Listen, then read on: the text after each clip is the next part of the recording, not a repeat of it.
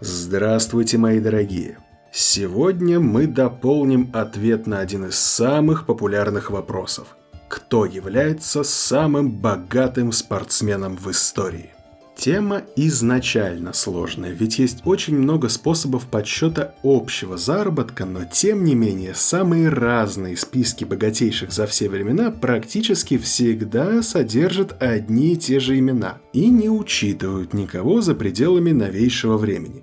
Подсчитать реальный доход атлетов прошлого непросто, это правда. Но все-таки именно давние времена скрывают весьма специфический ответ на наш вопрос – ведь в свое время один очень уважаемый джентльмен умудрился заработать приблизительно 15 миллиардов долларов в современном эквиваленте.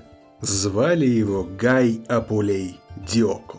Возможно, это имя исчезло бы из истории навсегда, но его фанаты не позволили этому свершиться.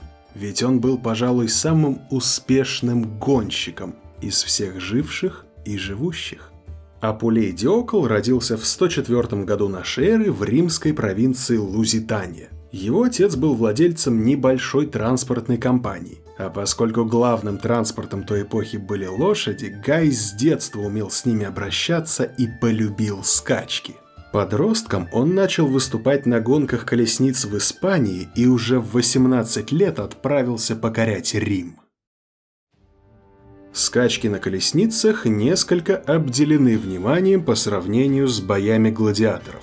В Риме главной ареной служил большой цирк. Исполинское сооружение, перед которым меркнет даже Колизей. На нем собиралось от 150 до 200 тысяч человек, а в день обычно проходило 24 гонки.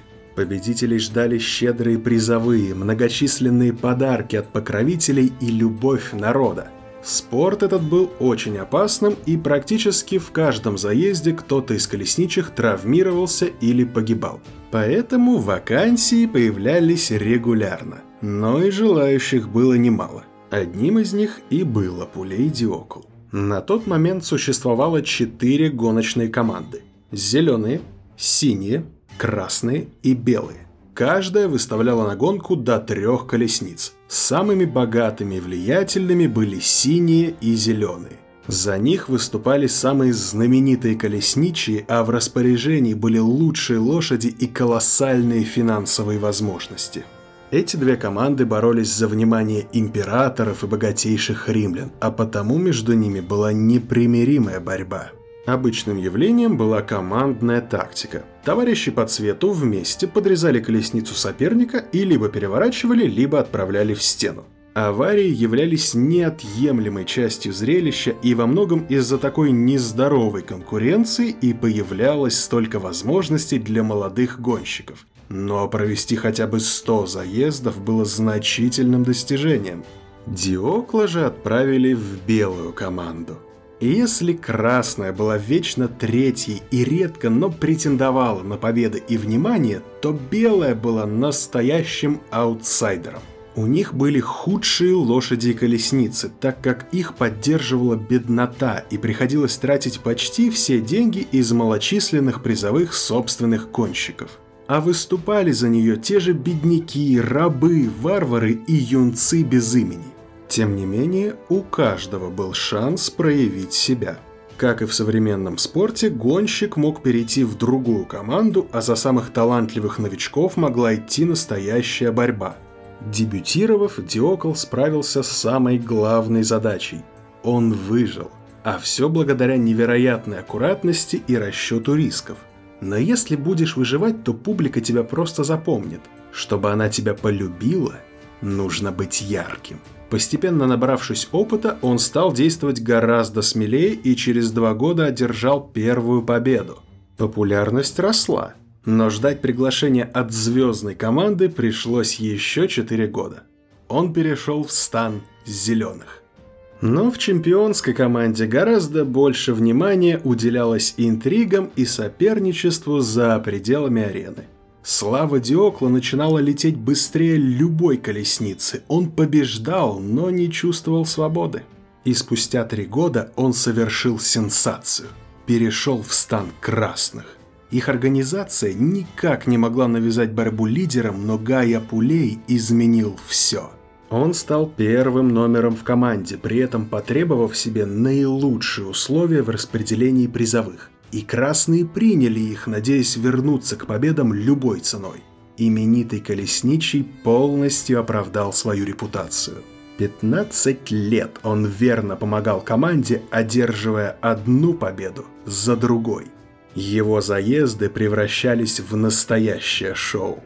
Время от времени он нарочно стартовал с самого конца и прорывался вперед. Фирменным приемом была борьба за лидерство на последнем круге гонки и обгон на финишной прямой. Никто не мог так радовать Рим, как Гай Апулей Диокл. Любовь зрителей была безграничной, и именно они сохранили точные сведения о его гонках, победах и доходах. Чемпион провел 4257 гонок, выиграл 1462 и завершил на подиуме еще 1437. 815 раз он побеждал, лидируя от старта до финиша, и 110 раз побеждал в самой престижной гонке дня. При этом были и гонщики, одержавшие большее количество побед. Но никто не выступал столь долго и столь удачно. За 24 года спортсмен заработал 35 миллионов 863 тысячи 120 сестерцев. Этого было достаточно, чтобы обеспечивать всю Великую Римскую армию два месяца или год обеспечивать Рим хлебом. В 42 года Гая Пулей завершил блистательную карьеру, но не успел воспользоваться своими богатствами. Или не захотел. Человек, который мог бы купить всех претарианцев, явно присытился славой и опасностями. Он купил огромное поместье в современной Палестрине недалеко от Рима, где его след в истории и потерялся. Вероятно, он вскоре умер из-за травмы и их последствий. Все-таки такая долгая карьера не могла пройти бесследно.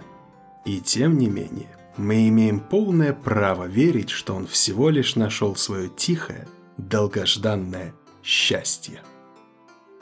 Ну что же, вот такую небольшую историю я вам сегодня рассказал. Спасибо вам большое, что были со мной. И до новых, скорых встреч.